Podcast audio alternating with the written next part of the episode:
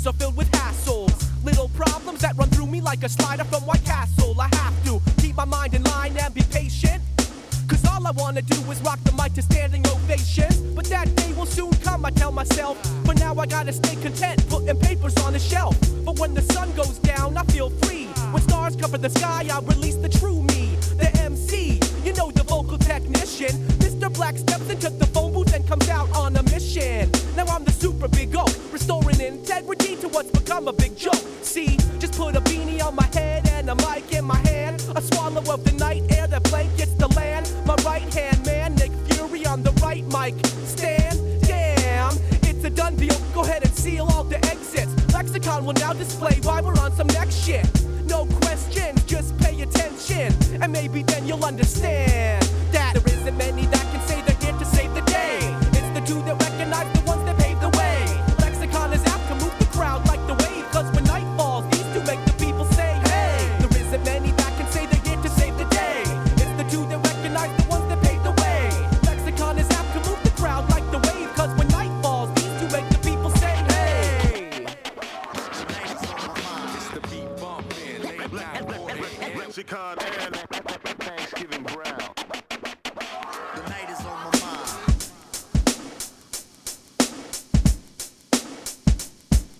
The world's starting to move around me again. I'm just trying to catch up, trying to keep up. That's why I always keep my Nikes all the way laced up. Work on dealing with the rest of the world from the waist up. I go through the motions and smile in the face of the cast of real life who appear to be a waste of. Nah, forget it, there's a fight out back between Nicholas Furious and Nicholas Black. And the winner is, you see at nightfall I am much less a Peter Parker and more a Spider-Man. Plus I'm tighter than the spandex, and when combined with my brother, there's no doubt that we'll take the advantage. Roll down the windows and let the air blow away the day's flow of straight and narrow. Works like a scarecrow, that's how I stand in the field. Above it all, rock with universal appeal. So you better make way for the rap superheroes. Expect no less when there's an L on my chest. Got L's in the air on the east and the west. You must confess with the illest. Big Oak said it best, yo. There isn't many that can say they're here to save the day. It's the two that recognize the ones that paved the way. Lexicon is apt to move the crowd like the wave, cause when night falls, these two make the people say, hey. There isn't many that can say they're here to save the day. It's the two that recognize the ones that paved the way. Yo, yo. What up? What up, y'all? Uh, I'm back. Peter Agostin is my name. This show is called The Houseless Podcast. Thank you guys. It feels like it's been a while since I recorded an intro or or dropped an episode somehow. You know, I don't know. Time is funny like that. Uh, so, yes, here we are. Uh, great show. And hello, everyone. Uh, thanks for tuning in. This is my weekly podcast. Um, if you are just uh, learning about it, checking it out for the first time, uh, shout out to all the subscribers up to this point. You can catch us on SoundCloud, Apple Podcasts, Stitcher, Google Play, all that good stuff. Um, okay, so my show today is with the brothers Nick and Gideon Black, uh, formerly of Lexicon, their duo, hip-hop duo, and um, they have a website that sort of commemorates the history of this group. Now, now it's called lexicon dot R I P. Go there, L E X I C O N dot R I P, um, and you can kind of see the lineage of this now defunct uh, group that started in nineteen ninety-six and basically ended, concluded in two thousand thirteen. Um, and I've known these guys for a long time, it seems like. And, and, you know, this is kind of like a part of the journey of this particular podcast of mine is uh, reconnecting with a lot of people that I worked with over different periods of time, and, and often people that I'm currently working with. Like if you go back to the most recent episode before this, Cynthia Slave, Bush Tetra's iconic post-punk no-wave group uh, from New York. Cynthia and I work together right now in the here and now. Lexicon as a group, um, and Gid and Nick I've known for a long time, like I said, and we collaborated a lot, like in the year two thousand one. That was like a, a time that we did a bunch of stuff, so you can kind of catch that, like both on the intro song and the outro song of this particular show, um, songs that were ripped from their uh, sophomore album, really their proper debut album in a way, but they're, uh, It's the L. So I did scratches, I did cuts, D J cuts on those two tracks, Nightfall being the one I played in the beginning. It was pr- produced by uh, Chris Portugal, a k a. Thess One of People on the Stairs, who, who've done a couple of episodes of this very podcast, which I re- recommend going back and checking out. And um, yeah, I did cuts on the other one, uh, uh, uh, Charismatic Rapper, which we end on. But that, that's like literally the year two thousand, I think, that we did that. And um, even I guess I directed and shot uh, pretty much what is my first music video for a song off that same album called Nike Head. Some of you may remember this. Hip-hop nerds will remember this. Hip-hop heads of that era. And if you ever followed my also somewhat defunct uh, video compilation series, Culturama, that was featured on it, and that was kind of made for it.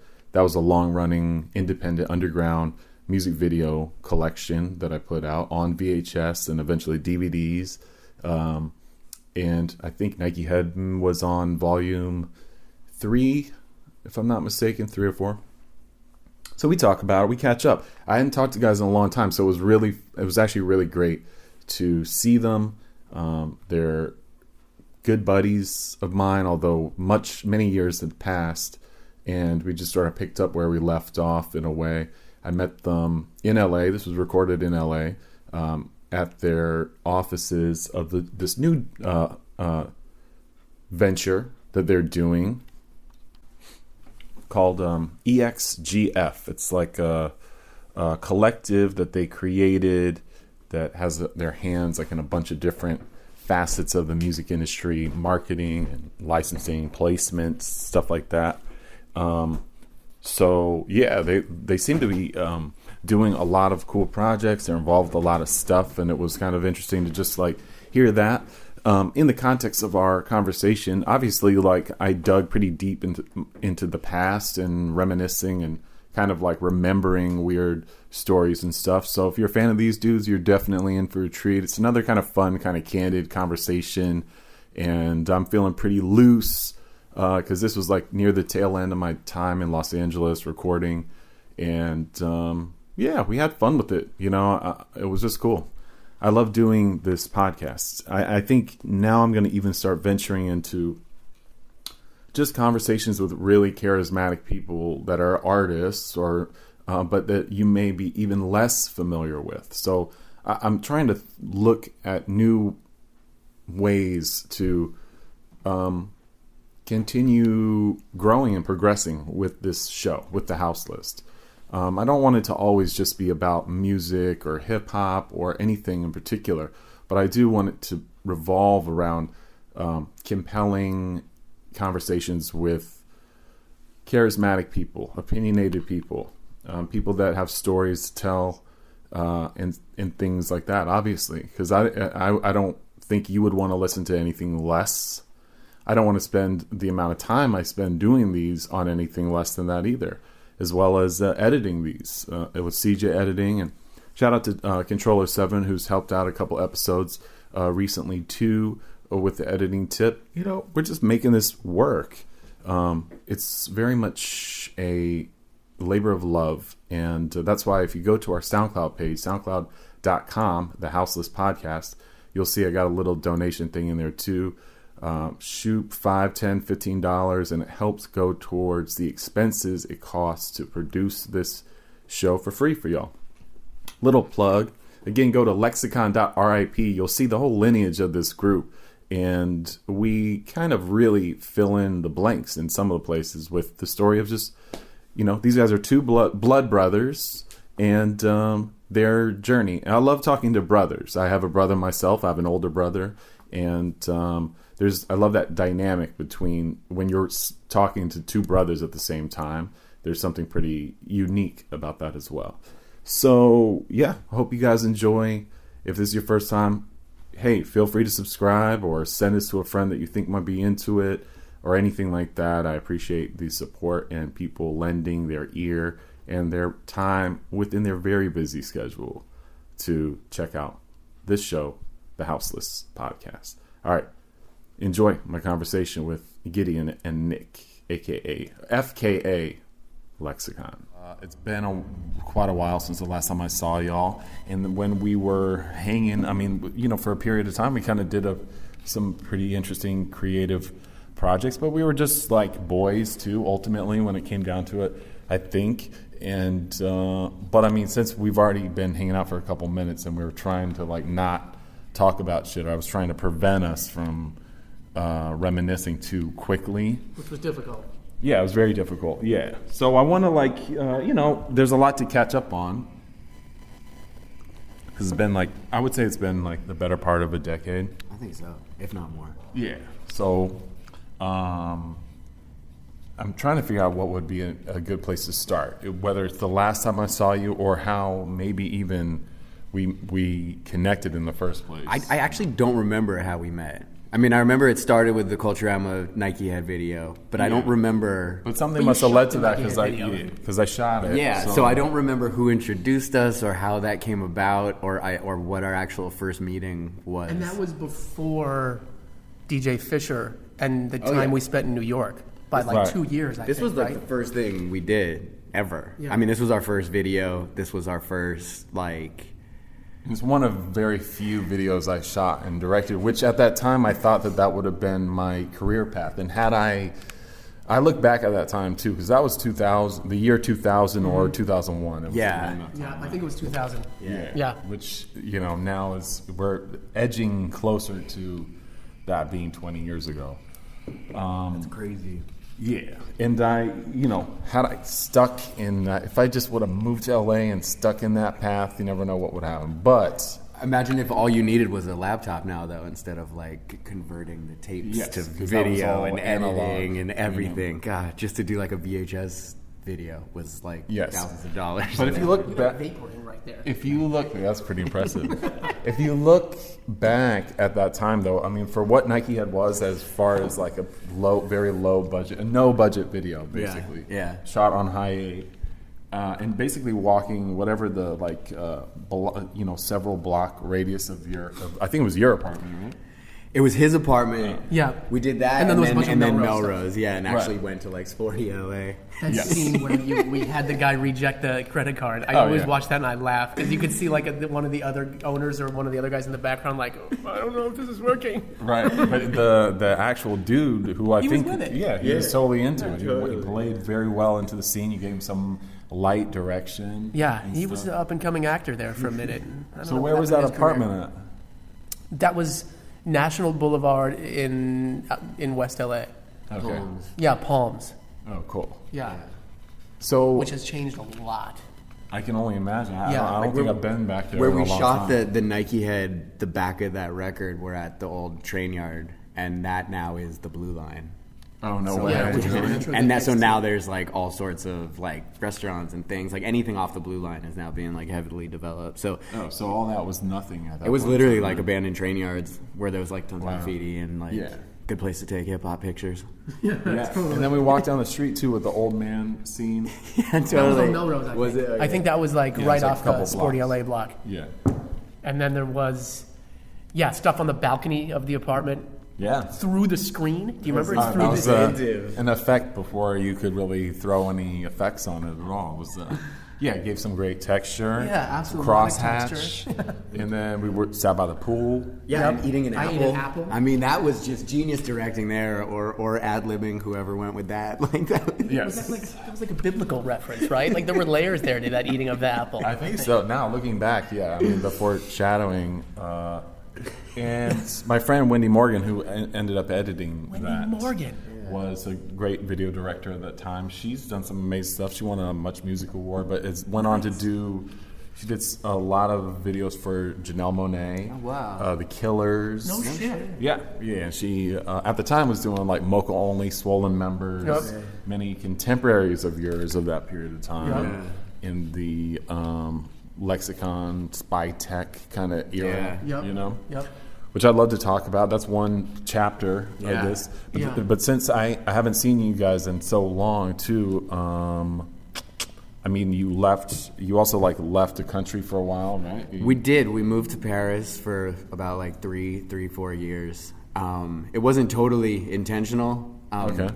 We, you know, coming out of Youth Is Yours, we wanted to make something that was like really meant something to us and was different and everything. And, uh, and we, we added like a full band and tried to make this like dance rock, right, Franz Ferdinand meets Beastie Boys kind of thing, and everyone in America hated it so much. I mean, we literally had fans like threatening to fight us. Really? Like, yeah, like people like the hip hop mentality at that at that yeah. time. Yeah, and it, it was, was a like departure. You, if, if you right. if you put anything other than programmed drums and samples yeah. on the song, then you're a traitor. And our lyrics, you know what I mean? Our lyrics were I don't I don't want to say dumbed down, but we we got more into songwriting, you know, and it right. became less about like being complex and more about like, you know, catchy lyrics and things like that, and and right. it pissed everyone off. But there was this small label in France that had had uh, kind of been with us while we were trying to figure out what our sound would be, uh-huh. and we're very patient. And once every other label that was interested in us was like, "This shit sucks," um, right. they were still there, and oh, so, so that was enough of an anchor. Yeah, so we we went out there well, to literally, like shows, yeah, we did went to do three shows, and in those three shows, like, I don't know what it was, but Paris just took to us, and we booked like their, this festival Solidays, which is like the Coachella, and we after like our second show, they booked us for Solidays, they booked us for this, so they were like, all right, you're coming back out in a month, and then it was like, come back out in two months, come back out in three months, oh, and then cool. eventually it was just like, fuck it, man, we didn't have shit going on here, couldn't like pay for play shows and garbage like that going right. on in L A, even at the level that we thought we were at, we couldn't fucking make any moves in America, and, and we really couldn't jump back on an underground hip hop bill having yeah. like stuff that sounded like The Killers and Franz Ferdinand. Right. You know what I'm saying? Right. Like it, it had gone too far to kind of come back. Yeah, I can understand that. And yeah. we kind of, so we went. Yeah, there it. just wasn't yeah. room for us to create our own lane here. I mean, America's yeah. tough. And, and underground hip hop had its ceiling for sure. Well, especially like, of that time. Now you're talking about this particular time. It's yeah. kind of jumping. It's obviously jumping ahead a little bit in like your the story yeah, of lexicon yeah. specifically, because it's like you're already like essentially three albums yeah, deep. Yeah, totally, exactly. You count all of them. Yeah, totally. By Rock Stars, which is that one. That is that the that's the one that would come out, the French one. Uh, Rap Stars. Yeah. Yes. Yeah, that yes. came out in two thousand ten. Right. The, the single Junk Food, the one that got us on that festival Solidays, right. that came out, we put that out, what, like late oh eight? Yeah, we did like I a think. Rap Stars E P first. Oh, and that then, was right. even in oh seven. We released that yeah. ourselves. Yeah. That attracted the attention of Laid Back, the French label, that then re-released oh, right. the same, uh, do you know them? I'm familiar with them, yeah. Yeah, yeah they did a lot totally. Of stuff with like Big Juss and a bunch yeah. of other stuff. That was yeah. how he was, they've, they've since kind of departed from hip-hop in a way too, or sure. I don't know what they... I don't even think they're putting out music these days, but but yeah. they, they kind of, you know, started putting out like Chinese experimental noise and all this shit. Yeah. Like they kind of went on a, with, uh, a journey. Those, um, but they started in Radioactive. Radioactive. Yeah. They did. Oh, they cool. released some of his shit. Yes, another L A yeah, legend of totally. That same era. Totally. Of exactly. Yep. Yeah. So I mean that those years like oh eight and through two thousand ten and eleven, yeah. they're not the. the most memorable years of in the genre of hip hop either. Yeah, you know, it's it was true. A, it was yeah, and there was a giant like, you know, technological paradigm shift to totally. This shit like the MySpace era, you know, was like a very particular time, you know, which absolutely. Is like so far in the rearview mirror. Too, yeah, in a way. Oh yeah, it is. I mean, everything, and especially with as fast as everything's moving. But yeah, yeah. it was definitely it was definitely a different time. But yeah, we just we just kind of you know, I mean, even with Youth Is Yours, we were, I don't want to use the word like anti-underground hip-hop, but we, we had a different sensibility than most of the scene. And we, right. Youth Is Yours was a completely conceptual record to us. There's not one song that's like braggadocio hip-hop on there. There's no, bat- like we made little... little snippets to prove we could still like battle rap that are just like right. fade in, fade out yes. songs. Yeah. But like Xanax we, or whatever. Tomax and Zaymot, which oh, right, were right. two uh, G I. Joe characters that were twin brothers. But were they? Yeah. One word is the other spelled backwards. Yeah. Oh, but they weren't like cobras, right? They were cobra. They, they were. were. And if like you punched one, the other one would fall. Like they it was. Uh, like, I'm starting to like. They were, I think were I in remember. The cartoon for like three episodes. They were one of those ones they made a figure of, but right. had no relevance. But they were like kind of high up in the ranks. Yeah, yeah. like and the scars on the opposite cheeks. Yeah. Oh, so they yeah. were like. I'm trying to remember that. Yeah. They had figures. Yeah, they, they had yeah. figures, and it was a two That's pack. It was yeah, a, two, it was a two. Oh, that came as a two pack yeah. too. Wow. So you guys were into that, your G I. Joe. Oh yeah. So so that was like our little. But so so we kind of already were were. saw ourselves as like the rock guys in hip hop, and you know, right. I mean, I wore skinny jeans and a blazer right. while we were playing shows with Tumex and L M N O. You know, I mean, right, it right. was like we definitely tried and prided ourselves and, and existed in that world. So to us, it was it was a pretty natural transition mm-hmm. to actually add the guitars and to actually do this. Um, But yeah, I guess we were we weren't weren't really expecting it to not really do that well here. But we went with it, and it was where we were going, and it was what we were where we were mentally, and okay. so France was really it, and and then we went from playing you know shows in L A, hip hop shows, which were like you know seventy five dudes in in big jeans, right. and then going to France and playing to like. You know, bunch of girls, French girls, Parisian girls that were like into the music and into this shit. We were like, uh, all right, let's balance this out. Do we want to go battle rap or do we want to make like, you know, poppy dance rock in Paris? No, and, yeah. you know, and it just kind of became what we were doing. And, and I don't even know, A, I think the complexity of what we were saying didn't matter because of the language barrier. And B, a lot of people didn't even consider us rap. I, I think it was more along the lines of like Cake or some band that just kind right. of okay. talked yeah. their lyrics, where it was like a lot of reviews and everything. When we would bring up our hip hop past, they would be like, "Oh, really?" It would was you like, do any of those songs? No, no. I think oh, wow, we would do, that's a no, trip. we would yeah. do. We would do. I'll Be Alright If You Stay for the Night. Mm-hmm. And I because early on we had just a D J C Minus, who you may know. Of course, yeah. So he he came out and and um, was the D J for the first few. And then we linked up with this Irish D J named D J Flip, who maybe you oh, know. Yes. He's like a D M C champ. Yeah, a few yeah, times I remember over. His name. Yeah. yeah, yeah. So he toured with us a bunch, and oh, wow. and, we're, and we love him too. He he D J'd my wedding in in, in uh, France yeah, last year, like and he's coming out to his yeah. wedding this year too. Oh, dope. Um, and but yeah, in, in that period, then we added uh, we added a band, and then once we added the band, obviously, then we weren't just playing instrumentals off the vinyl, and that's right, right. that's when like I think we what we maybe we would do rock. I think we did rock maybe and maybe voodoo a couple times. Yes. Right. Um, All of those were from Youth Is Yours. Yeah, yeah. Right. We never did. I mean, I don't think we performed a song off of It's the L probably since like a Unity show in L A. And like, really, yeah, I mean, yeah. Like, well, I would love to talk about. Can we go back a little further? Yeah, yeah, because I mean, obviously, I mean, even. Unity, I mean, is a very specific and important part of L A hip hop history. Yeah. yeah. And you guys go, I mean, not only with um, from It's the L, but I mean, I mean, back into antiquity. Wow, we can yeah. we could go there, yep. which is also great. I mean, that's like your first record, first release. Yeah. Um, but and then there was the single on Concentrated or something like that that was like around the same time as Antiquity, I guess. Yeah, right? totally. Which totally. Is what ninety-seven. I think the twelve inch on Concentrated was was uh, yeah ninety-seven and Antiquity was ninety-eight, probably like eight six to eight months apart or something like that. Wow. The, the very first release though was with Library Crew, and that oh. was a tape on B-Boy Kingdom. Really? yeah. In that's ninety-six. Some real. That's some O G L A shit. And it was B-Boy us, Kingdom. Yeah, and it was it was Library Crew was what like what I was in in high school and when Gid was, was in college. It was us subtitle. This group Lyrical Lunatics. Who was um, in that? Uh, just these guys from Oxnard. I don't, I don't think any of them went on to keep doing music, but it was just kind of this eight oh five. Like Lude Pack and all them were from eight oh five, and right. then we were like the other crew of like the weird, you know, hippie skater dudes, and right. then we had this like thug crew called Lyrical Lunatics who were like of, it was kind of Brockhampton. It like, was, certain, yeah, but like we the old version. You know what I mean? Yeah. and we weren't painting ourselves blue, but right. that would that's a no-no in hip hop. Yeah, that would you would have shunned yeah. immediately yeah. if you did something like that. But um, yeah, it was like. So that was our first release, though. Yeah, it was a it was a five song tape that that uh, Jay Smooth put out, and uh, that's dope. Yeah, that was that was. I don't and that have. Was in ninety-six. I thought, I thought I had the first one, which was Antiquity, which is old enough. Old enough. Yeah, yeah old but enough. that was it was that was our first C D release. Right. Was Antiquity. So wait, so tell me more about um, the Library Crew stuff. Like, so where? So this is at what point? In, So ninety-four to ninety-seven, probably. But did yeah. you guys? So you guys grew up here? Or you no. came here at what time? We came here. We were. I went to U C S B. That's where we met all these dudes.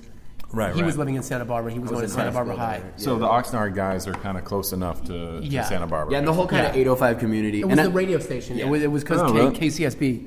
Oh, um, yes, all right. ninety-one point nine F M up in Santa Barbara. Like Madlib would be there n- nonstop, like just going through records and, really? and you know finding shit to like sample and and then. Todd's show, Mum's the Word. Yeah, exactly. had oh, a Mum's show. The Word, yes. He had a show up there. That's where we met him. And that was, and it was like on a Friday night. It was like you'd be in there, and it would be like us and Madlib, and everyone would just be like waiting for their chance to spit a hot sixteen. And it right, was right. like, and it was fun. I mean, it was, you know, I was fifteen years old. Right. Yeah, he was um, the young guy. Yeah, we were all actually in college, like yeah. eighteen, nineteen years old. Right, right.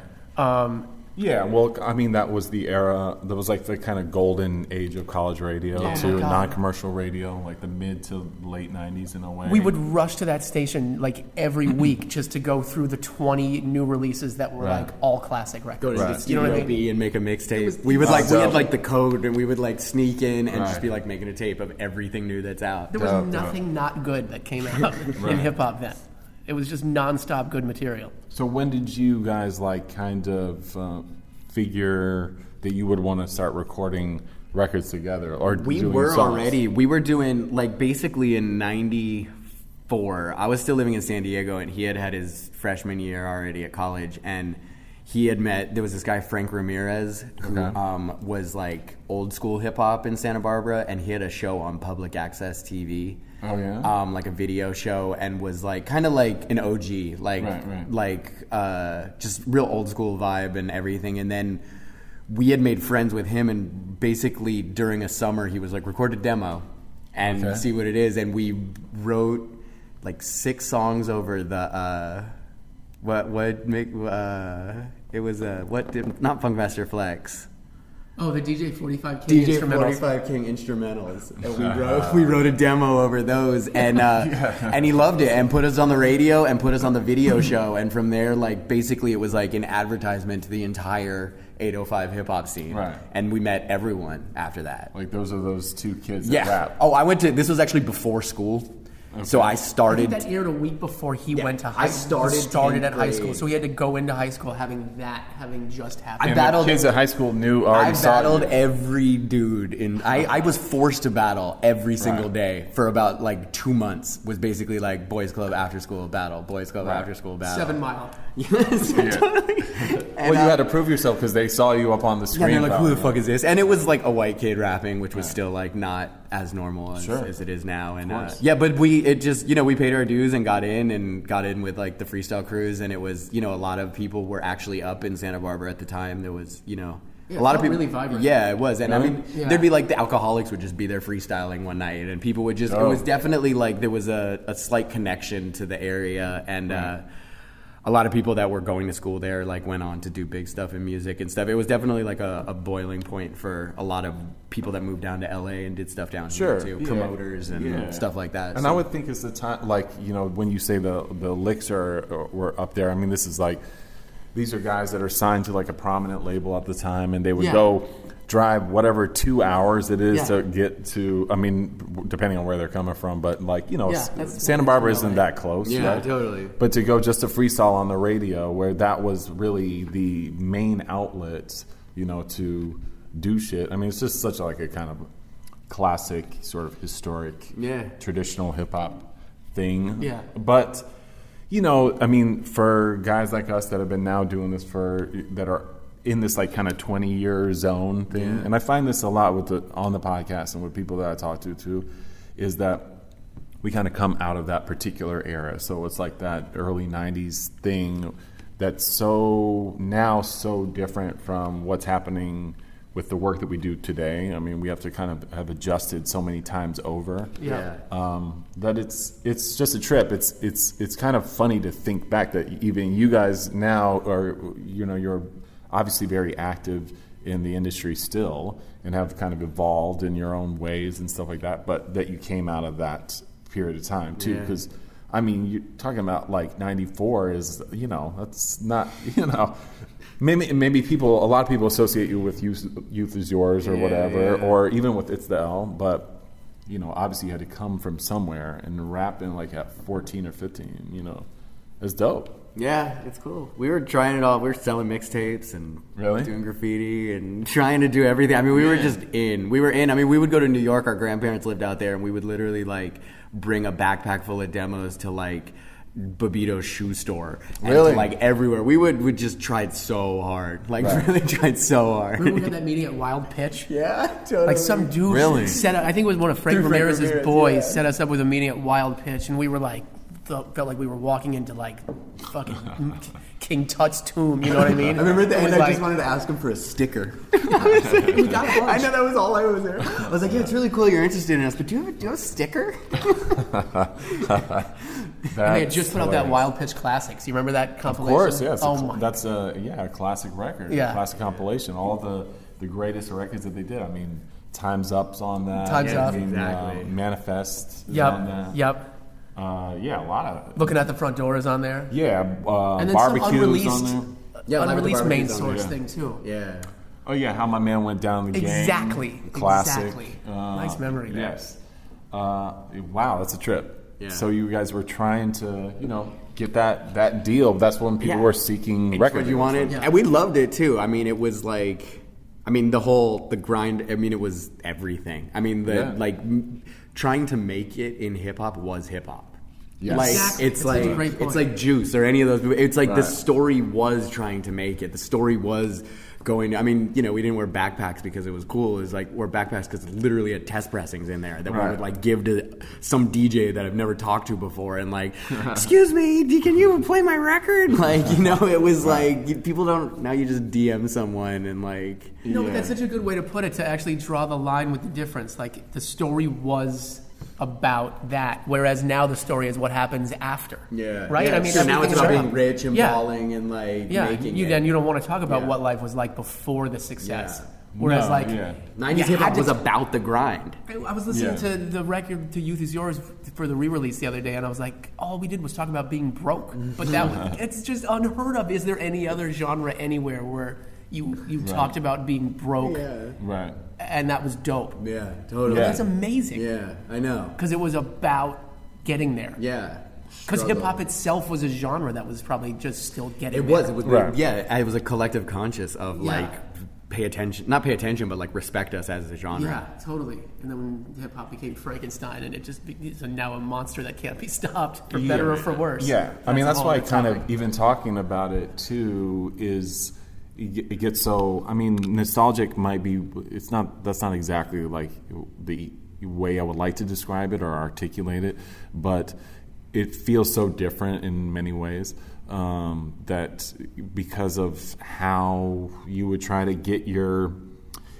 It was so much more involved. It wasn't just. Not only were you sh- trying to shop a deal, but you were also like.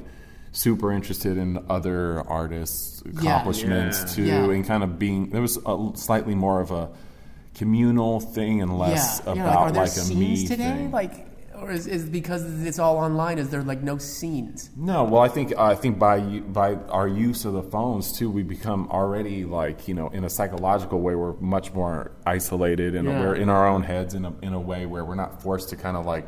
Have to like approach someone with yeah. a physical thing and be yeah. like, yo, and, and state our little pitch, our little thing or whatever, yeah, and show that we're dope or whatever. Yeah, it, it was like, it was definitely. No, no, you just go to your Instagram page and like that's where you find out. Yeah, and someone just, can read it in their own mind and broadcast. Kind of like interpret it that way. Yeah, and, you can edit your email like a hundred times. I mean, we yeah. I, we literally used to write letters to just like Loud Records address, right. like A and R at and like.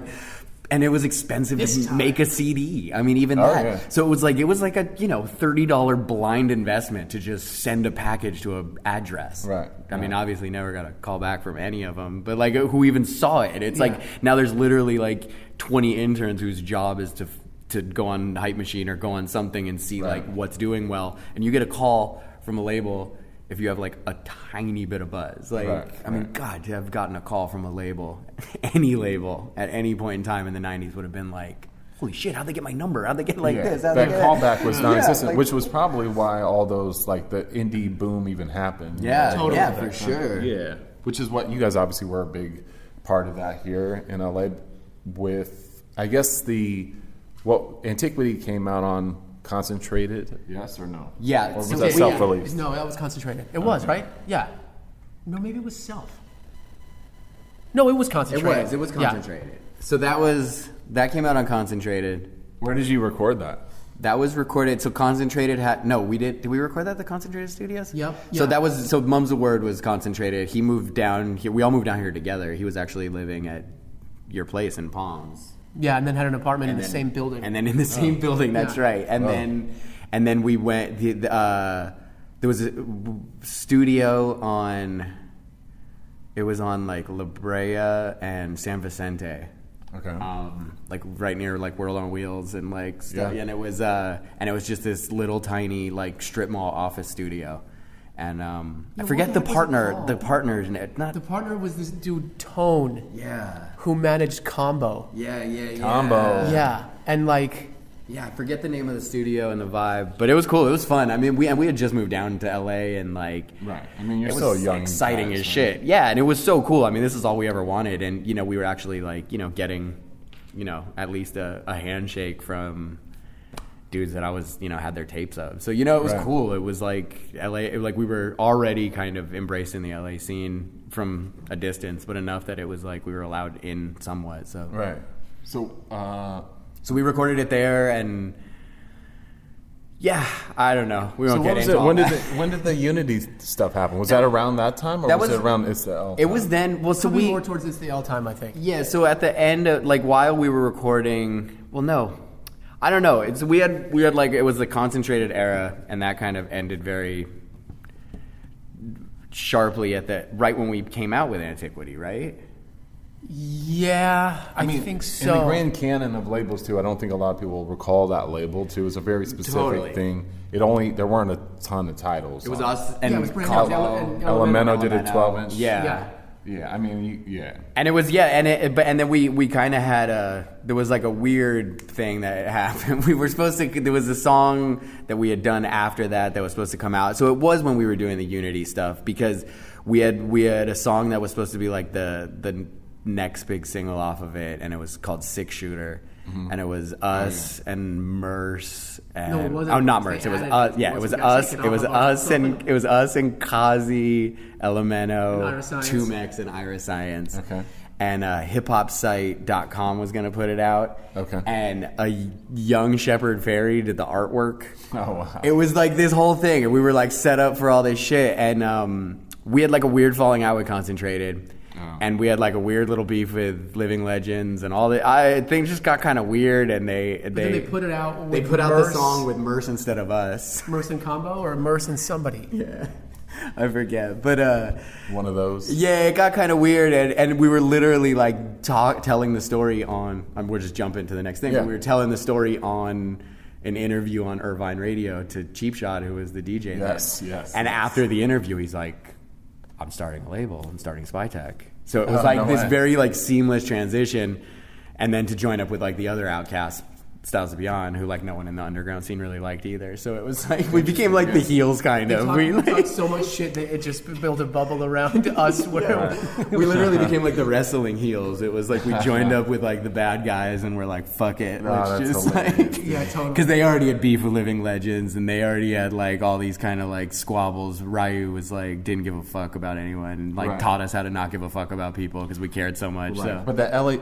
as an outsider to L A, because yeah. I didn't, I didn't live. I've never lived here. Yeah. You know, I lived in California, but a very different part of the state, clearly. True. And I'm an East Coast guy too. So, um, but I've always observed as an outsider um, how competitive that period of time with hip hop acts was, especially both in L A and in the Bay. But like yeah. in California, it was there was a lot of competition. It was. Uh, it was, you know. And I mean, it was we. You know, it was weird because we were we were friendly with Visionaries and we were friendly right. with Dilated Peoples, and uh, it's not like we got like blacklisted when all this shit went down, but it was like it went from like having the cosign of having them literally come out during our sets. Mm-hmm. Which like was a big deal, you know, yeah, and then yeah. and then to yeah, to, we opened for we opened for Eminem at the Whiskey, like no. like two months before My Name Is hit M T V, yeah. and Madlib came out in our set that night. Yeah, totally. That's amazing. And uh, I think Del the Funky Homo Sapien performed. Yeah. Funny little thing too. I, you can find footage of just the Eminem part of that on YouTube. There's no, none of the Not openers. The yeah, and there is truly not one girl in the entire crowd. It's all dudes with big baggy jeans, oh, huge jackets on, and then you know it was like one hundred twenty degrees in oh, there. Sure. It's so I saw. Funny. I remember seeing you guys play at the Whiskey. Do you remember this at all? Was that... I went backstage. It's the one and only time I ever went to the Whiskey. Not the Eminem one. It was probably Dilated. No, it was much later. I don't even think it was... It was some other... One of those nights, like a three M production night. Like, I think it was something like that. It wasn't like a, a big cr- cracking bill. Yeah. It was like you guys headlining it or huh. something. It was a special event thing. And I remember going backstage Funny. and also watching. This was around the time of It's the L. I mean, it yeah. was... Yeah, maybe oh one. It was probably not... far from when we shot Nike Head. It might have been around the same time. Totally, totally. For what it's worth. I don't yeah. know if you recall this or not. No, I totally do. Because you played a bunch of gigs in L A, obviously. Yeah, tons, yeah. right? Yeah, I mean, yeah. at that point we were... And especially then, like, between that transition, because there was tons of hip-hop shows every right. week, so we would, you know, play on a lot of those bills. Malathion. And Malathion. Malathion no. shows. They were no, they no, were do they were a great production crew. I forget like who was the dudes, but they did a lot at like Troubadour. Okay. Um, and which is like, always the hot shit. And yeah. then like a cool East Coast artist would be on the bill. It would okay. be like if High and Mighty came to town or something like that. They would. So be this is post Unity, probably. Right? It's the same time. The same oh, was it? Yeah, yeah, yeah. And then there was uh, yeah, and then the three three M Productions that did three H. Um, he he was like a A and R guy, but he threw these things at the Whiskey, and that uh-huh. was like a lot of stuff. And, and then, then the Knitting Factory, and then Knitting Factory, yes. and then B-Boy Kingdom, and then right. so there was basically like if you were doing it at that time, you could play twice a month right, in L A right. and actually like you know get paid, have people come to your right, shows. Right, like right. it was like being a real like L A had a like the scene here was dope, you know, because it was we would open for Black Eyed Peas, we'd right. open for Dilated, we'd open for J five, like they had pull and right. you know would actually like people would buy tickets, so it was yeah. it was fun, it was fun, and then uh, the Fonda there was like concerts there and stuff, so it was it was great, it was a great time, and we were. Um, it was there was just a lot going on, and then that was when, and then we even did our little West Coast tour. yeah, that was. I think was it the first show? It was Arcata the, the first pizza, show of pizza the pizza shop? well, well we there was two, two shows. Up. There was two shows at the yeah. same time. There was Mamma Mia's Pasta Primavera, oh, yes. which then never at actually like four p.m. Uh-huh. That was, I was, I was kind no, of, some other guy, uh, that was one of the first shows, if not the very first show I think I ever put on as that's a promoter. Ama- no, honestly, that's amazing. I haven't thought of that in it was, so it long. It was Latyrix, yes. uh, Styles of yes. Beyond, and Lexicon, and I think even D J Cheap Shot as well. Yeah, because yeah, we were, ta- it was, we literally rented like R V across America, and it was us, Four Zone. Oh, Styles of Beyond, and like we all like piled into this R V. Right. We were planning actually to go all the way to New York, but nine eleven like cut the oh, tour right, like yeah. in half. So we, we just basically did like up to Missoula and then came back home. And then oh, wow. Vancouver. Yeah, yeah, but we didn't go any further east. Oh wow. Um, but yeah, well, yes. but yeah. So it was all of us. Right. Then and then I think Latyrix headlined. I, yeah, for Club, that was at Club West. Okay, that particular yes. show, and I have some pretty amazing photos of that time really? of you guys. I have this p- picture of your tour crew outside of this motel in Eureka, which the, both shows were in Eureka, California. Yeah. And you have this, uh, Nick, you have this um, shower cap on because you have like the kind of like cropped afro the going on. No, it's all right. Yeah, yeah. and uh, and uh, with everyone else from the crew, although Four Zone, I don't remember being on this. I think it was just Styles of Beyond, and Lexicon, and and Cheap Shot. Okay. And uh, I got this picture of you guys like in the parking lot of this motel, like off the one oh one in Eureka, and you have like this probably this exact same shirt on too. it's a white, it's like a wife beater. Uh, it's a little lighter Hanes. Shade. Yeah, it's looked like it's fresh out the box. It might be genuinely the same. This is still like it's yellowed. Yeah, yes. Uh, yeah, but yes, that were, I think I was learning the ropes too. Oh then. my god! Because I just wanted to, you know, I wanted to bring cats up to Humboldt, and I ended up doing a bunch of shows there eventually yeah, over totally. the, over the course of time. I was there for about five years. So yeah. like, um, but that was. I, I don't remember if that was before or after uh, It's the L was recorded. Do you recall this? I think it was after because I think yeah, we were touring. Uh, It's the L came out right. It came out October of two thousand one. So it came out. Oh, really? Like right before Right after, right nine eleven. After nine eleven. But Nike had and, came out earlier that year, yeah. So there's a chance maybe we came up in the in the spring. But I feel like we were touring, supporting it, and then I don't. Yeah. And Styles was supporting. Uh, it must have been after the album came out, and they yeah. were supporting what two thousand, ten thousand fold, two thousand fold. Yeah, they were supporting two thousand yeah. fold, and we were supporting. Those guys were pretty ahead of their ahead of the time. Totally, yeah. man, and like really incredible like production too. The yeah. production and just the whole vibe and energy. And I mean, we yes. learned so much from them, especially yeah. on that tour. Like literally being force fed watching like Sex Pistols documentaries, and like shit. But it was like right. coming from you know this like peace and love and respect and five element yeah, like, hip hop world like more than hip hop, and yeah. it's okay. Like I mean, we were like ostracized for liking anything outside of hip hop culture. Like right. hip hop culture is amazing and provided so much, but it was so strict. It was yeah, like if yes. you did one thing that was slightly outside of it, it was like you weren't. Th- th- it was almost offensive. And yeah, then was a lot of rules. And then we started hanging out with Ryu, and he was like, "Fuck those guys! Right. Watch this shit! Like, listen to this music!" And it was right. fun. It was a great, like, very transformative experience. Yeah, and you would see that on what the next one, which was what Megadeth. Was yeah, the and then they album. Went with it. That was his solo, wasn't it? No, no, Megadeth was oh, there. Oh no, that was there. Exactly. Yeah. yeah. So they're like, "I want to be your dog." And exactly. Like yeah. They went like f- kind of full rock. And yeah, that was, rap. And ours totally. Was Youth Is Yours. These were us, like, yes. fully being like, this is our version of rock rap, and that was their version of rock rap, and yeah. like, we both. I mean, were, that, that might not be the greatest. I don't want to. Put yeah, it no, in but that it was, box, but it re- that's sure. what it was to us. Right. Yeah, um, both were Spy Tech.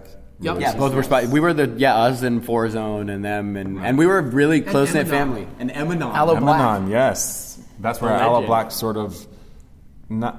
Is that where he got his start as yeah. far as records went? Was Eminem yeah. and yeah, Spy so. Yeah, because Eminem was Exile and... Yeah, Exile. Yeah, yes. And I think he knew Cheap Shot from going to U C Irvine. And uh. or, I don't know if he went there, but from that radio station. And I think Cheap Shot was like... Yeah, they, he signed them first before Styles. I think they were his first act. Oh, wow. Yeah, that's just like college kids.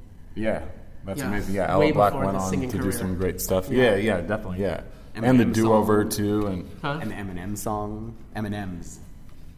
Not not Eminem the artist. Aloe Black is the Eminem song, the commercial. Really? Really? Yeah, yeah. Him I didn't know Zed. That. It's like, oh, uh, I didn't even yeah, know. That's yeah, it's like the new Eminem jingle. Well, props to him. That was probably yeah. a decent check right Seriously. There. Yeah. Um. So, but you know, we also have another collaboration on that record. We on, on It's the L. We have t- two, two, yeah. And those are the songs in another chapter. Well, with uh, with Thess, with People Under Stairs. He produced those tracks. Did he produce both of them? Yeah. The, the two that you scratched Nightfall on. Nightfall was one of them, right? Yeah, yeah. Nightfall and um, oh, and Charismatic Rapper. Yeah, that wasn't Thess. That was Cheap Shot. Yeah, yeah. But I did the cuts. Uh, both of those yeah. were recorded on at, in Cambridge Street, where where People Under Stairs did. Um, most famously, I think, just recorded uh, Question the Form of the Answer. I don't know if they did O S T there, but it was during that same period yeah, of time. Yeah, it was absolutely. Like the year two thousand. Yeah, absolutely. It was right when Question the Form of the Answer came yeah. out. Yeah, yeah. Uh, yeah, down not far from here, yeah. essentially. Yeah, yeah. Mid-City is not too far yep. from... Uh, that big where, house. Yes, yeah. that big house. It's like a college crash pad, yeah, basically. It's like a frat house in yeah. Mid-City. Because I think he went to U C L A, I'm, I'm pretty he, sure. Well, so he... I. I think he went to U S C. So I actually oh, okay, knew him because my, like, be outside of even hip hop, I met him because my college roommate his is his brother-in-law. Oh yes, so, um, yeah, Raul. Yes, yeah, and then he married his sister. Started dating Thess when we were in college, and that's actually how I met Thess was through not Amazing. Even through the L A because he had a group too. Raul had yeah, Raul, the Aesthetics Crew. Yes, yes, Aesthetics Crew. And then there was another one that was affiliated with them called like Diamond Merchants or something like that. Do you remember this? Right. They only did know. One record. Yeah, some super indie shit. Yeah, but yes, Aesthetics Crew was yeah. definitely of that yeah. period of time.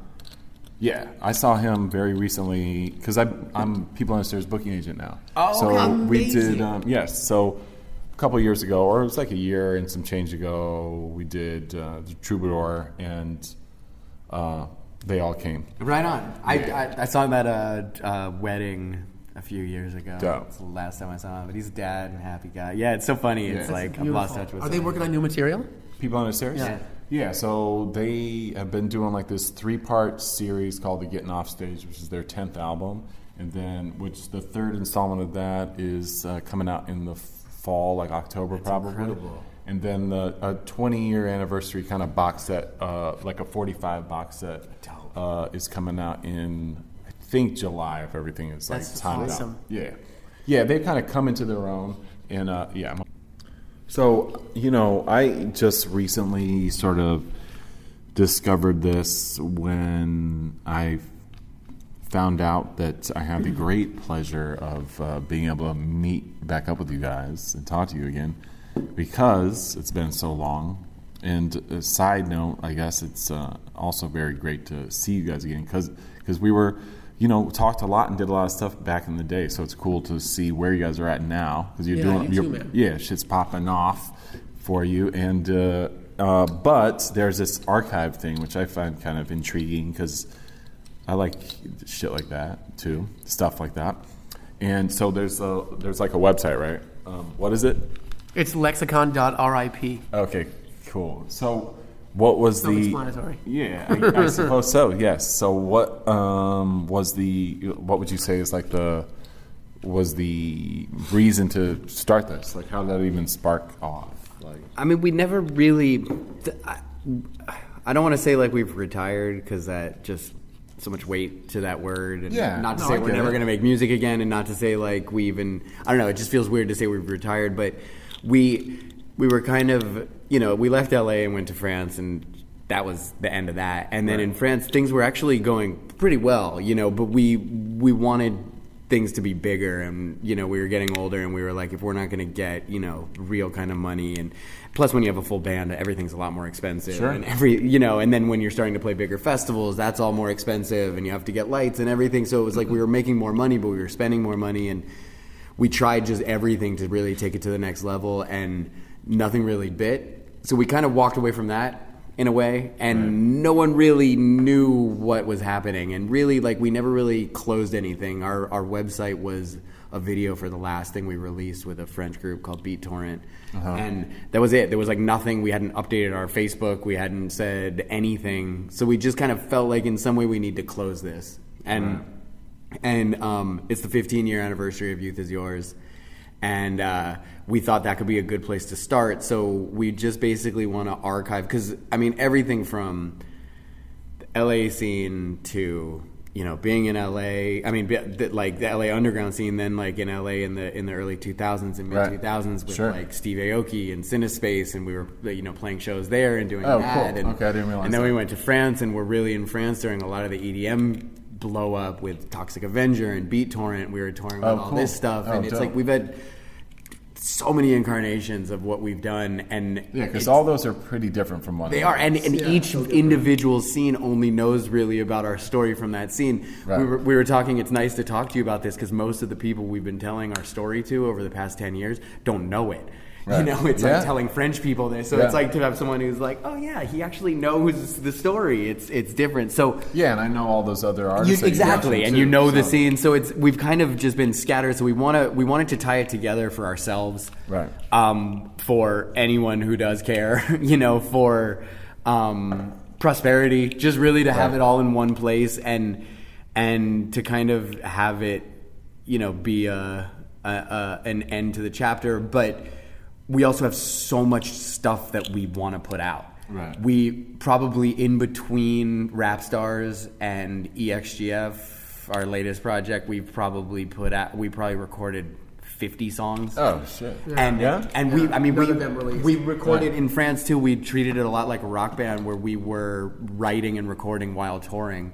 So uh-huh. we basically wrote an entire album on the road, performed those songs hundreds of times, and never then never them. never put oh, out the music. Oh, oh, interesting. So we have all this stuff that we've wanted a reason to put out, and it right. seems so grand to be like, hey, we're putting out demos or this whole yeah. thing, and we didn't really have a reason. So now we also have created a platform where we can really put out all of our stuff, everything. Cool. And it may take... And everything kind of has equal weight to each other on the on the blog. Which yeah, I think exactly. is cool everything blog. Is equal An weight. An album is the same as a photo of a flyer, which is the right. same as a, a reference to a magazine. Yeah. It's all just... something to talk about for, for a little paragraph. Yeah, right, basically. And, and on yeah, the on the site, it basically says uh, we have a little blurb, and it's our our first show was in ninety-six, opening for Curtis Blow at eight oh five Live, and then our uh, our last our last show was in uh, wait I said ninety-six right yeah. yeah you did. And then our last show was in two thousand thirteen to a um, sold out club in Paris.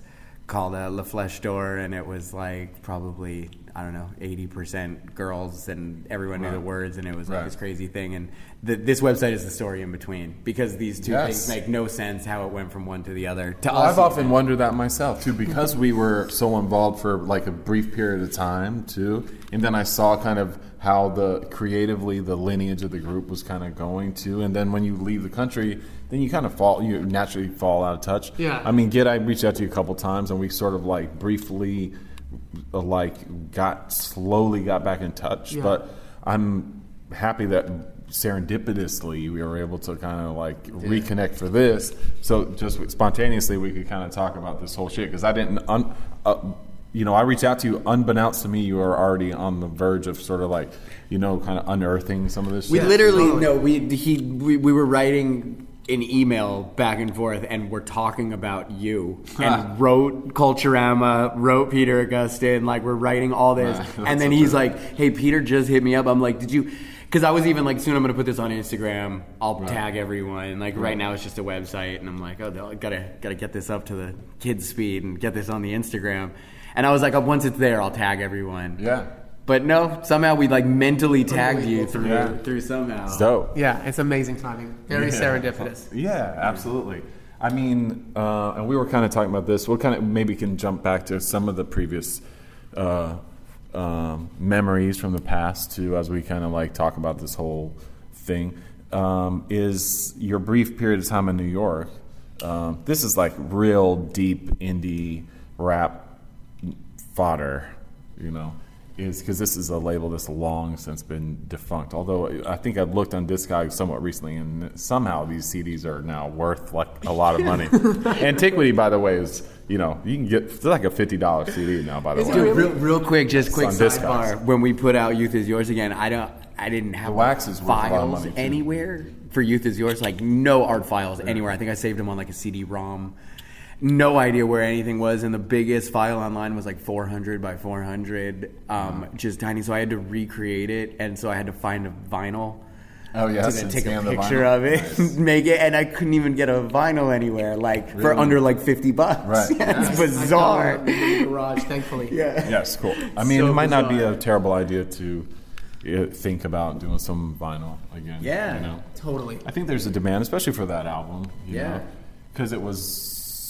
I don't know. I just came and sold out, and they Spytek probably never reissued it or anything. No, like yeah, that, that was nope. another. Yeah. We had a, a brief falling out with Cheap Shot right the day it came out. Oh, the day it came out. That's a good time to have a fall out. That's why we never we never put out we never did a video for Rock. We never did a video. We didn't do any singles. Yeah, no touring for anything off Youth Is Yours. No, we did, yeah, we did singles, but no touring and no. Yeah, uh, we did. No, but it came out because we did a bunch of singles. Yeah, but we never did uh, any videos. No. So no there's videos. two videos for uh, It's the L, though. Yeah, yeah exactly. Know. Actually, three. There was there's a lost It's the L video. Yeah. Oh, really? I don't know. Yeah, I, it might be long gone. And then there was Making Music. Yeah, which was a bigger budget. Yeah. Which Dude, was on made it to Culturama. Yeah. yeah, yeah. And then of course Nike had. It, it looked expensive for the time. That was like an expensive video. Like, because it looked like it was in a soundstage. Yeah, and like, like tracks. The, and yeah, film, it was on shot on film. Right? Yeah. Yeah, we had our, our friend at the time, uh, uh, Two Tone. He's like uh, he does that clothing line, Born and Raised. Okay. Yeah. Um, he he's like a big graffiti artist. He did like all the graffiti in it and like everything. Oh, it was cool, man. It was yeah. a dope video. And then and Spytek uh, put up the money for that.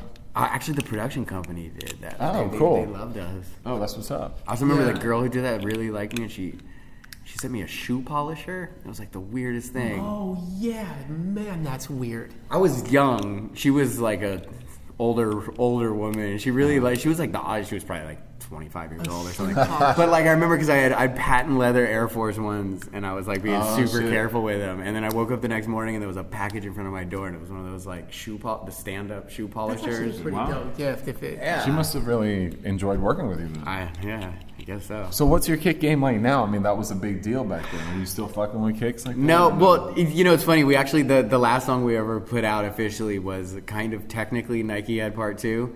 It's really? a song called Espadrilles. Oh. And, with, uh, with BeatTorrent. With BeatTorrent, oh. yeah. And it, it, it, you know, for basically ten, fifteen years, we just wrote songs about girls. Um, right. And then this was like our last, then we decided to write a song about clothes again.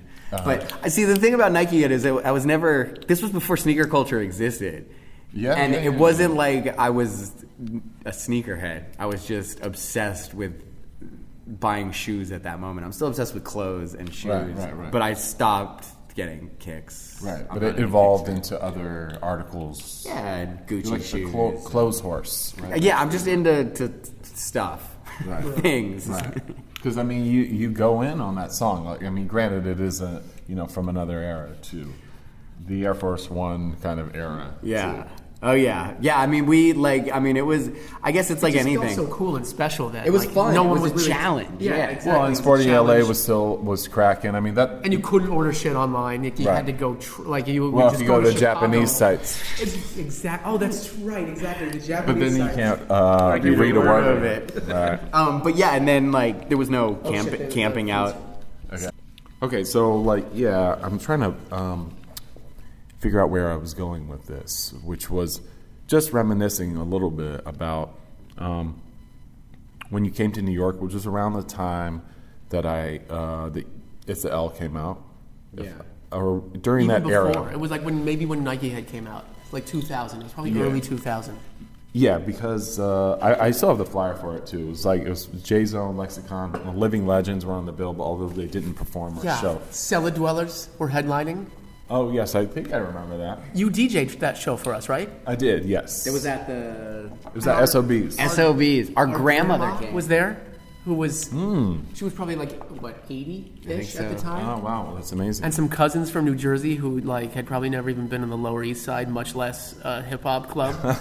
Yeah. Um, so we did the show, from what I recall, and then we went upstate to visit Gene from Fresh Chest uh, Recordings. Yes, exactly. That was Johnny Cock and J L. Johnny Cock and J L. Right? Yeah. So I think Gene is for Johnny people, Cock. So for folks that are listening that may not have been around during that period of time or might not really... I mean, these are... It's hyper-obscure. Like, yeah. But they did hip hop infinity dot com. hip hop infinity dot com, exactly. Right. And that yes. was D J Fisher. No, no, no. D J Fisher um, wasn't a part of hip hop infinity dot com, uh, which was like sort of like a popular message board and yeah, retail yeah. shop. Yeah, yeah, yeah. For a lot of like super indie yeah. underground and, and shit. D J, D J Fisher did Day by Day Entertainment Day by, by way of M F Grimm. But yeah. he, but D J Fisher made like he got us introduced to Gene. And then we right. went up to his house, like in White Plains, right? Yes. Maybe I'm just thinking of Hip Hop Infinity because I think I, I can. When I see D J Fisher's name, I see it like printed. I think we like met him on the forums. We may have. I yeah, I think so. yeah. It's probable. Yeah. And I feel like D J Fisher, you, and me and you, we all went up to Gene's house. We slept there a couple nights, right? Yeah, yeah. yeah. We, we, did some we, tracks. we ate yeah. some chicken cutlets. We ate some chicken cutlet. He had like these like gigantic slices of pizza. I just remember yeah. D J Fisher like was obsessed with chicken cutlet sandwiches. Yeah, and it's not called cutlet in California. Like no one even has ever heard of that word. And he kept on saying like I need to get I want to get chicken cutlet, and we were like you can just get a chicken sandwich. Yeah, it's just a chicken sandwich in California. Yeah, I mean, chicken right. cutlet. Um, um, but yeah, we recorded those two songs, hilarious. Which it was it was funny. I was reading. Who else was on that? That it was Jabs and Cuts Volume One. Right. right? Yeah. I had just read a Hip Hop Connection review of it. I looked, there was like something oh we God. found at Mom's when we were going through the archives. I wrote for that magazine for a while too. Great British Hip Hop. Yeah, British. The original, it's the first hip hop magazine. Wow. You can believe that. Before, it predates The Source. Wow, wow really? Hip Hop Connection does, yeah. Yeah, it was a great magazine. Wow. I remember yeah. when we got in there, there was like, that was a big deal. Yeah. yeah. That was a big score. What did you like get Trevor, in there with? Trevor Seaman. Um, I think Nike Head.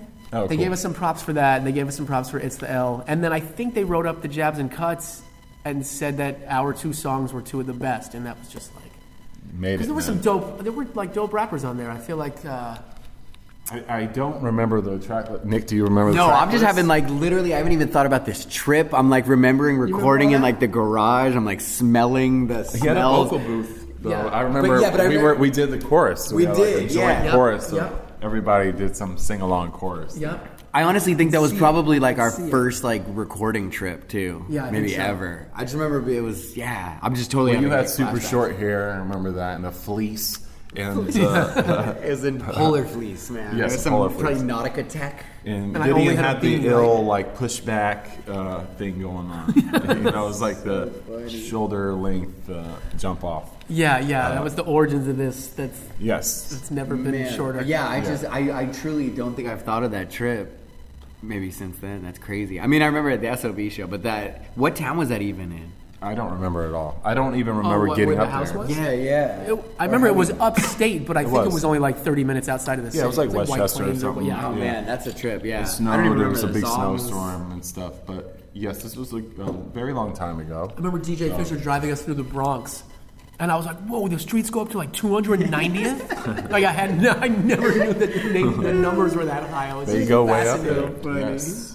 Um, yeah, so I mean, I, yeah, I mean, hopefully the listeners are enjoying that part. But I mean, you know, that's the thing is that's what I wanted to kind of um, capture with this conversation too, because we, because since I hadn't seen you guys in so long, uh, some of the more random memories and shit. So it was of a very uh, particular period of time, you know.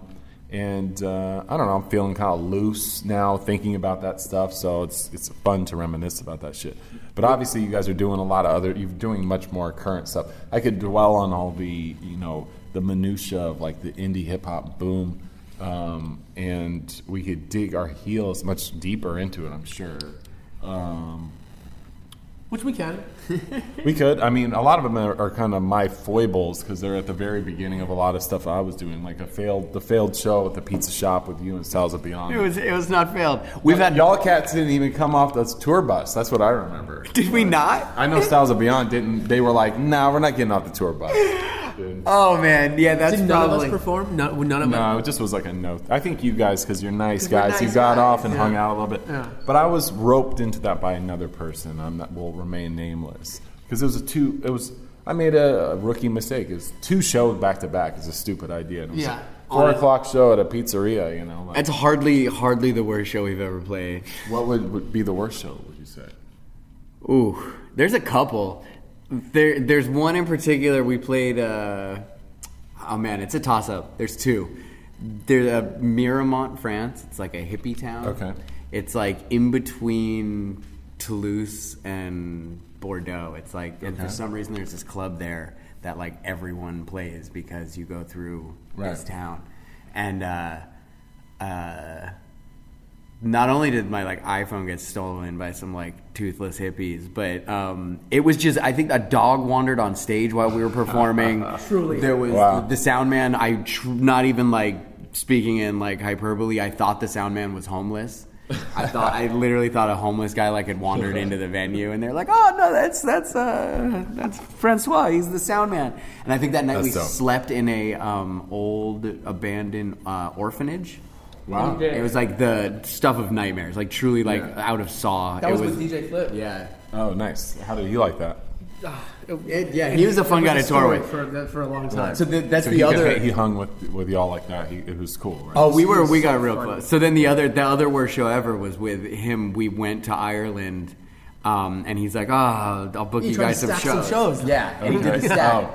He booked three in one day. Nice. Um, we played a two in the afternoon, uh, pouring rain at like.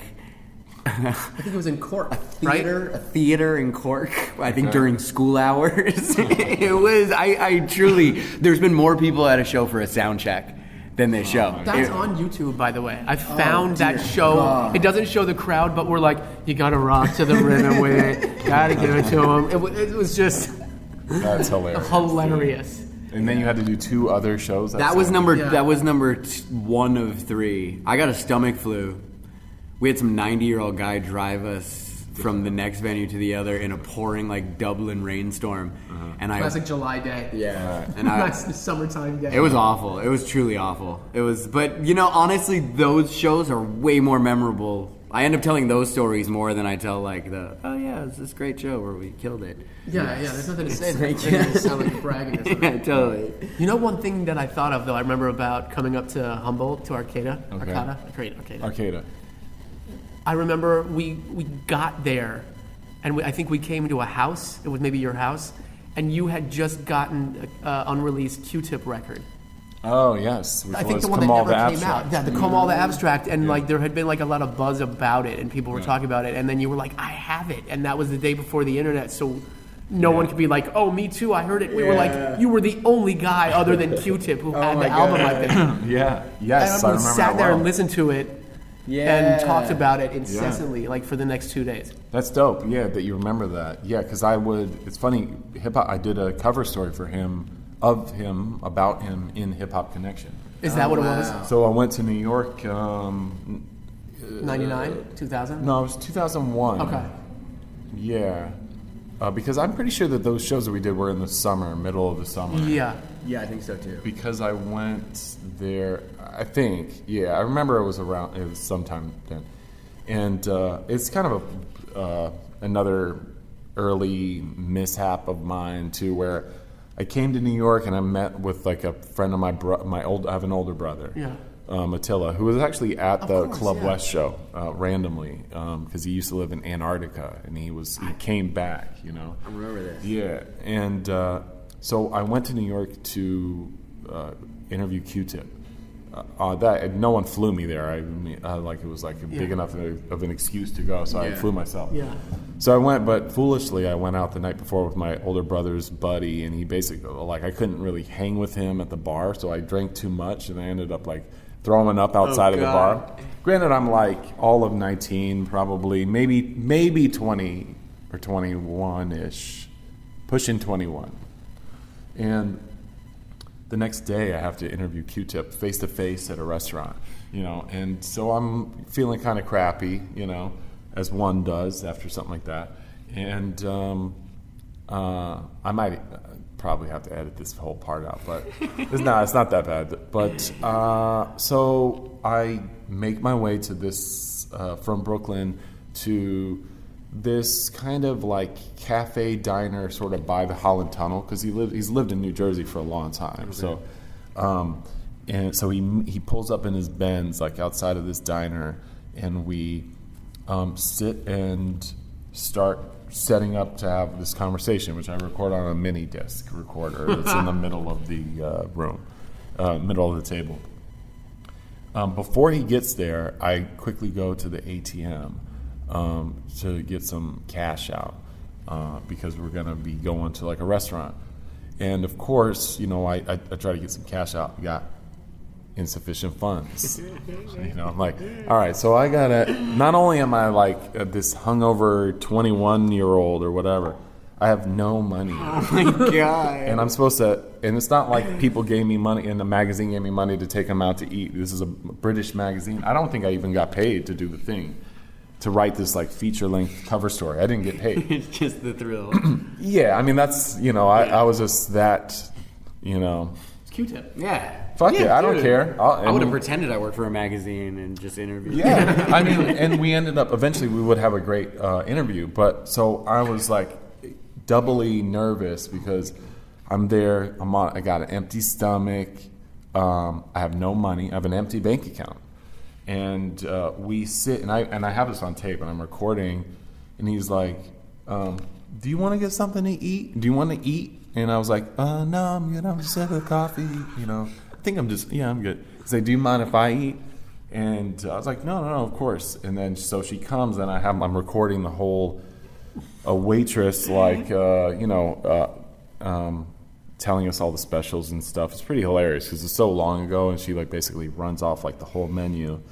And he asks if they have pancakes that are compotes, and um, and then she he like has this kind of elaborate pancake order and stuff. And uh, I finally like break down, and, and you know they both are looking at me to order something, and yeah. knowing that like I, I guess I get to this stage where I'm like I think it seems it's pretty likely that.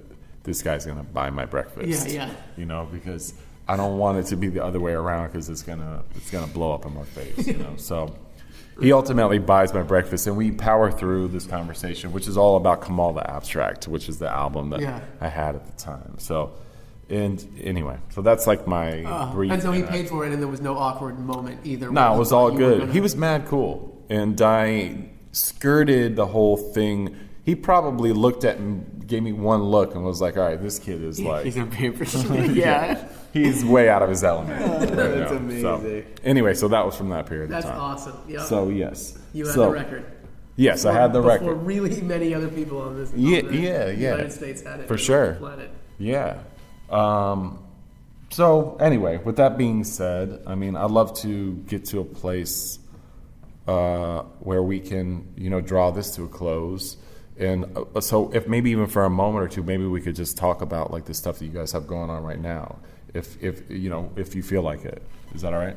Yeah, yeah. It's so... Because it, it's like a totally different step. It is. And it it all just kind of happened real, real organically. I mean, we still... We we came back from France and and um, we you know out, when we were out there we kind of started this side collective, um, and we were doing kind of events and parties and just kind of doing a little bit more in like fashion and culture that was like less about the music and more about like the scene, I guess. Right, and you're obviously exposed to a very particular yeah, kind of scene. Exactly. Yeah. So when we came back to L A, we were we tried to kind of duplicate the same concept out here, and we started kind of doing these little pop up parties and.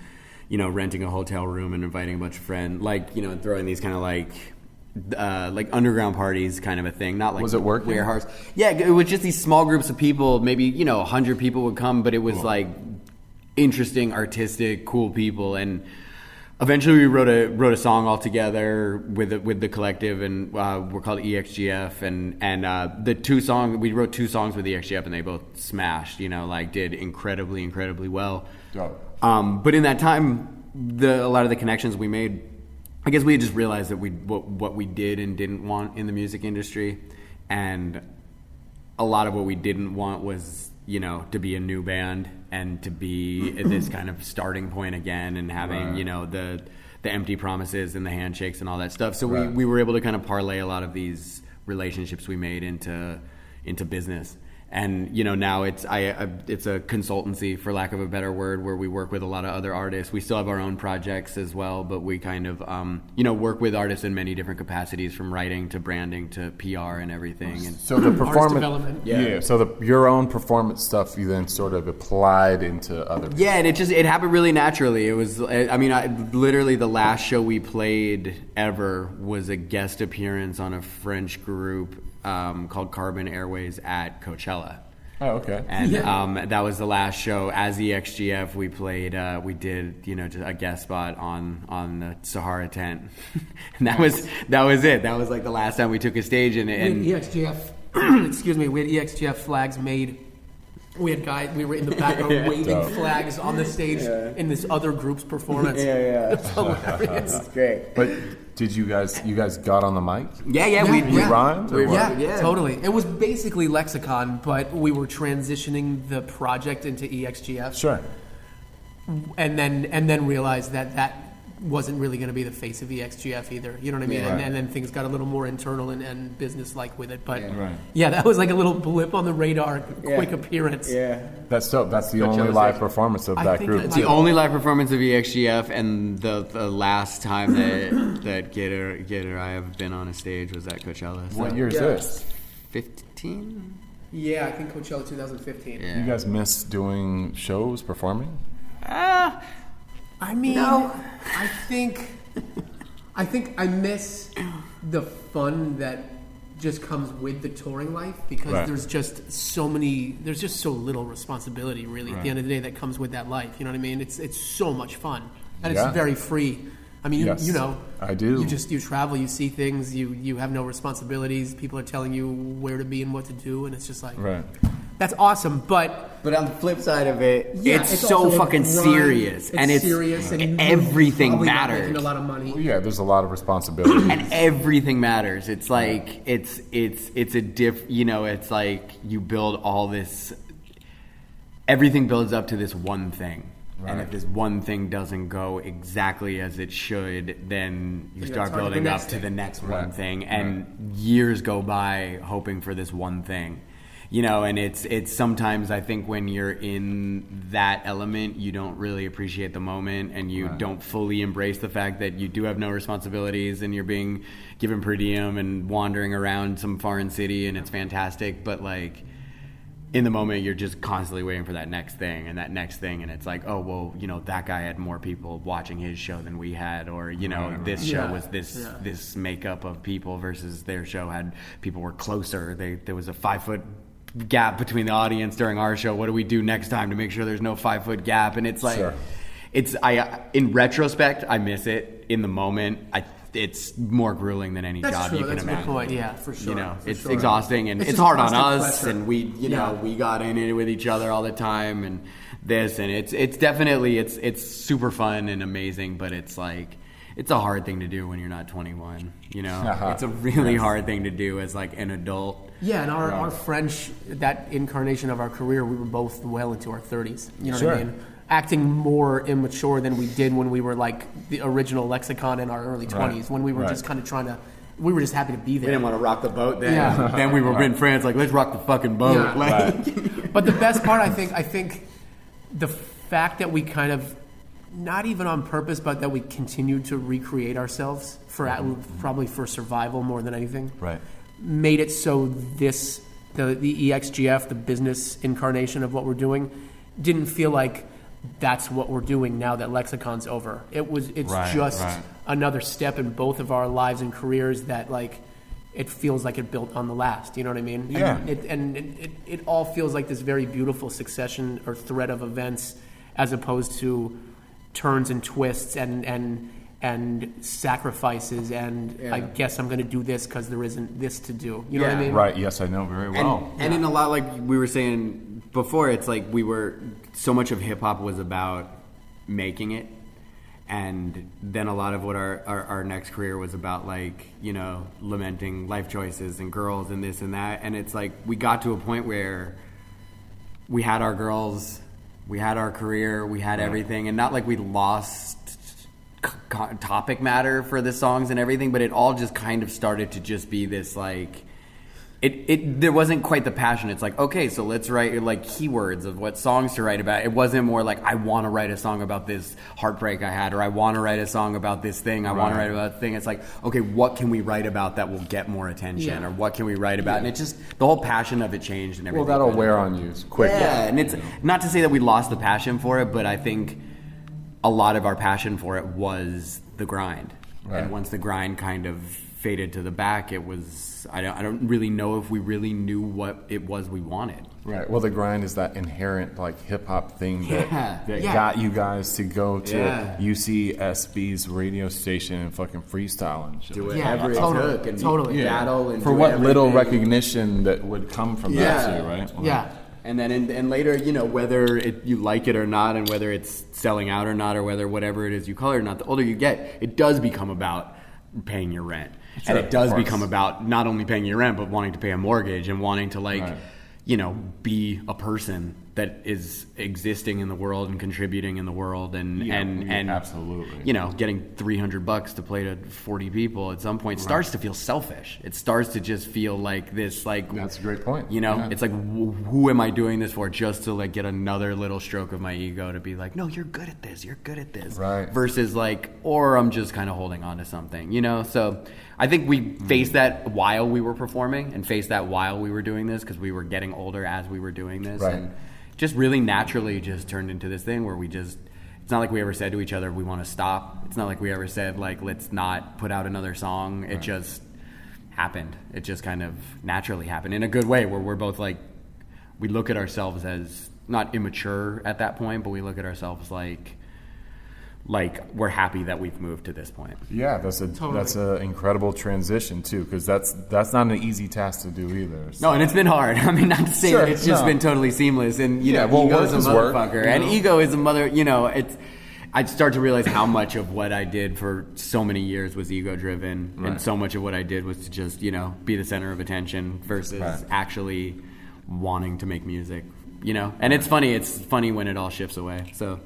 Yeah, it definitely is a challenge, but but you know the passion for, for creation and the passion for art and the passion right. for motivating people to get out of their mundane cycles and all that, that'll never fade. And, you know, that's all we ever really wanted to push with Lexicon, was to just encourage people to have a good time, encourage yes. people to enjoy life, and encourage people. Yeah, it wasn't people. like we were saying a whole lot. It, yeah. was our, it was our energy, and I think that's what people appreciated from day one, right. is that we brought a, like a charismatic energy to, to underground hip-hop, which it didn't have a ton of at the time. You know what I mean? Sure, sure, sure. The early, the, like, the late eighties and early nineties did. That's all hip-hop was, was charismatic rappers. Right. You know which what I mean? Is, yes. Which... And then things got so serious and kind of just, not angry, but just... serious. Yeah. Like sure. underground hip hop became very serious. Very.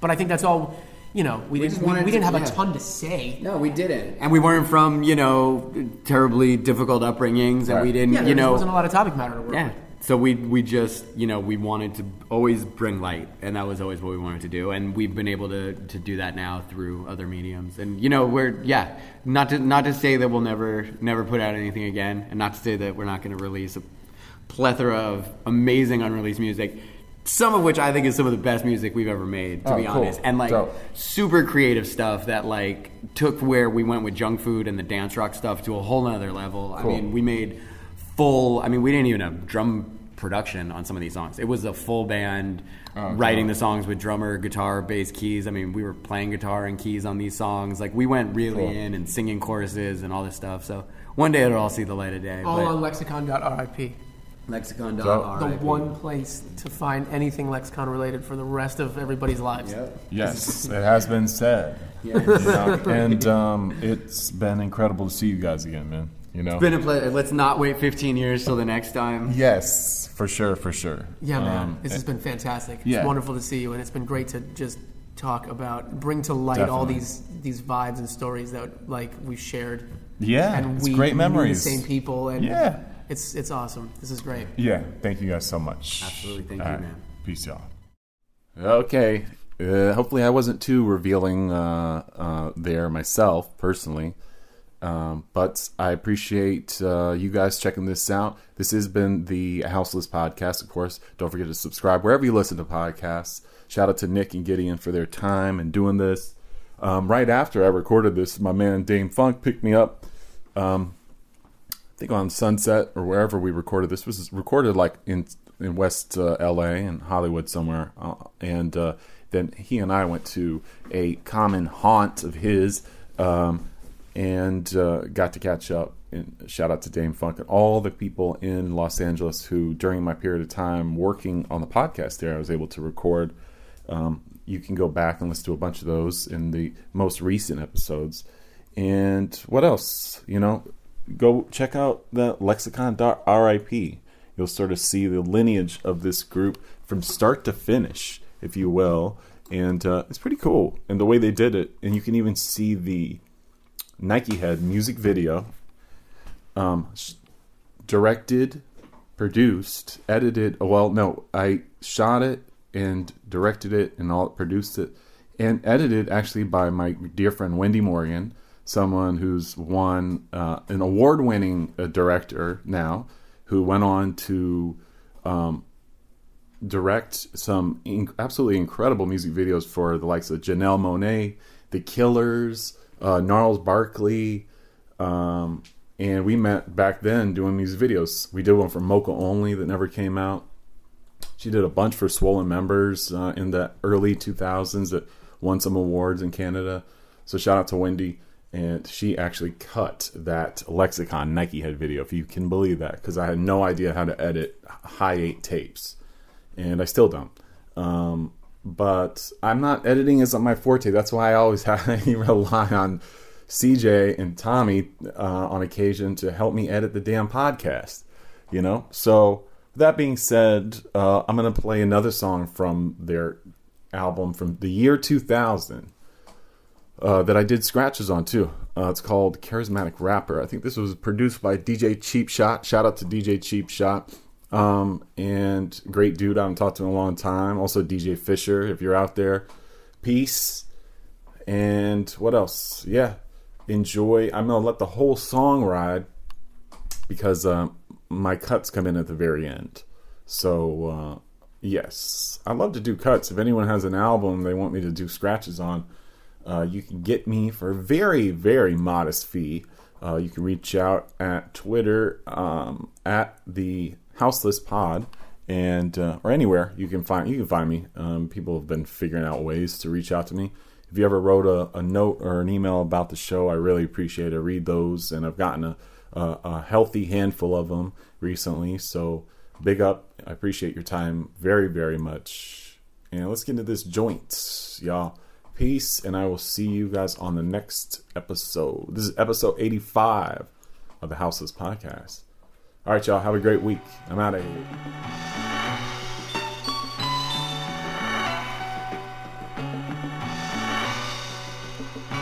Let me take you back to the day when M Cs were short and rap wasn't treated like a little league sport. On this mom, I wanna rap when I come of age, and every M C could control the stage. Remember back then, after the backspin, before everyone who's a fan was rapping. Back when every album had a classic track, and if it was on sale, then the shit was whack. Back when on Tuesday you could find me at the warehouse. Every new release on one receipt. You remember it, man? I remember it well. Back when Rick the Ruler was still locked in jail. Back a half a decade when everyone had a fade, and I taped every video that Rap City played. Before Black Sheep broke up, L O N S broke up, the Soul Brothers broke up, Tribe broke up, we were all smoked up, big East Coast fans. Before Job became focused only on boy bands. Before Rockets, Fat Beats, Bad Boy and No Limit. Before I had a chance to come out independent, when unsigned hype was a sign of who's next. Before rap artists saw six-figure checks. Back when major labels were screwing M Cs, and Nirvana and Pearl Jam ran M T V.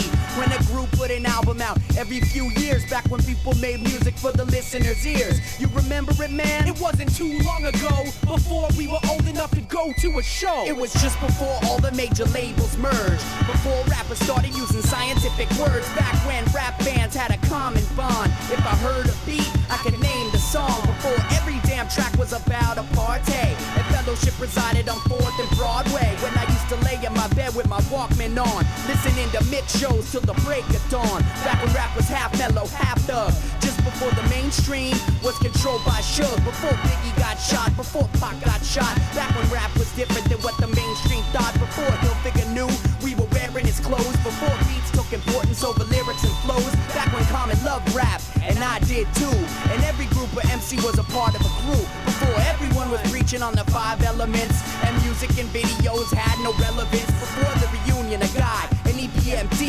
Remember when we all had a favorite M C? Cats had personality in the last chapter. Let's bring it back to the charismatic rapper.